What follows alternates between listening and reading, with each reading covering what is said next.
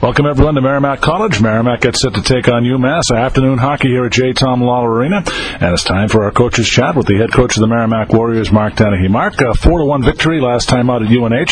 Sam Marotta turns aside 51 UNH shots. Uh, really a spectacular performance on his part.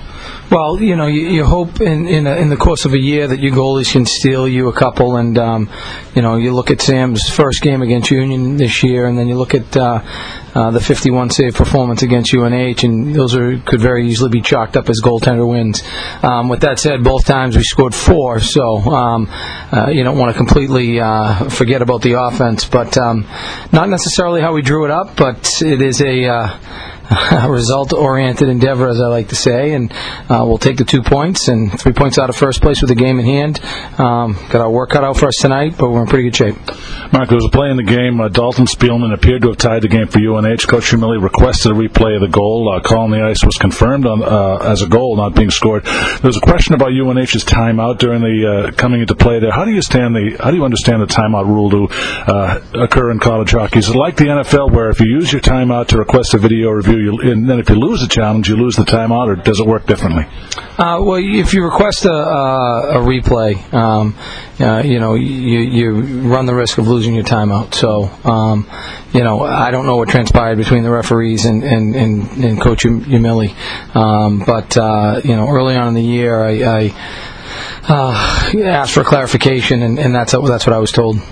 Okay, Mark, uh, with the weather affecting the hockey schedule this weekend, uh, you are unable to play against BU on Friday. Did, did, that affect anything in terms of practice or preparation coming into today? Uh, the game moved back a day as well. Well, adjusted a couple things. You know, we, we um, both teams were scouted. Um, one of our coaches scouted BU, and one of our coaches scouted UMass, and so we'll, we'll put the BU one on ice for a couple a couple weeks. Um, but uh, no, really, it's it's it's about us. It's about how we play. We may accentuate one one thing or another in terms of our play, but um, hey, this is a good team. This is a team that that uh, beat BU in their barn five one last time out. So uh, I think it was five nothing at one point until BU scored a shorthanded goal. So this is a good club. Uh, Coach Micheletto has them playing pretty good hockey, and uh, we're going to have to play really well if we want to have success tonight. Well, along the lines of UMass, Mark, uh, what stands out uh, most to you about them? Uh, I know you haven't played them yet, but uh, uh, what stands out? They play fast. You know, they, they've always been a, a, a since when when Toot first got there. Obviously, I have a little bit of insight into that.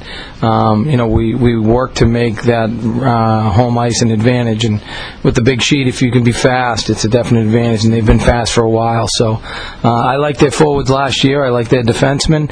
Looks like Kevin Boyle is is sort of uh, uh you know smoothly moving into that number one role for them. Um, this is a good team. And Branden Gracel, Mark, he's had a fine year for the Minutemen. He seems to have developed uh, into a star in this in this league.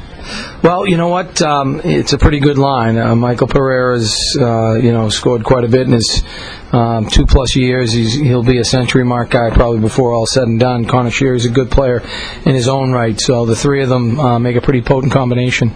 Mark, relative to today's opponent, uh, what do you focus on in, in terms of your coach's keys? Well, you know, we like to play fast as well, but um, you know, we're not necessarily. We don't want to make this a, a greyhound race up and down the sheet. Mm-hmm. Um, you know, we want to make sure that uh, we play fast, we play physical. Um, you know, we want to advance the puck, especially by their forwards, as often as possible. And then through the middle of the rink, we want to make good decisions. Whether we have opportunities on the rush, uh, we want to make sure that we capitalize on those. BU had a number of odd man rushes, especially in the first period, and didn't capitalize. Uh, and if we don't have numbers, get it deep and get on them and, and really grind them out and play sort of a our half court offense. Lastly, Mark Stéphane Da Costa got the call up to Ottawa. I imagine there's a lot of uh, folks here at Merrimack who will be uh, keeping an eye on his progress.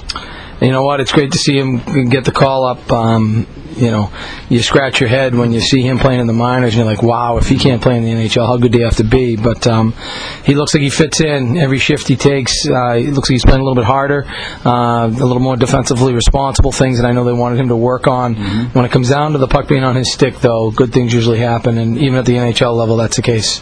All right, Mark, it's a great day for hockey. Good luck today. We'll see you Friday with BC in town. Thanks, John.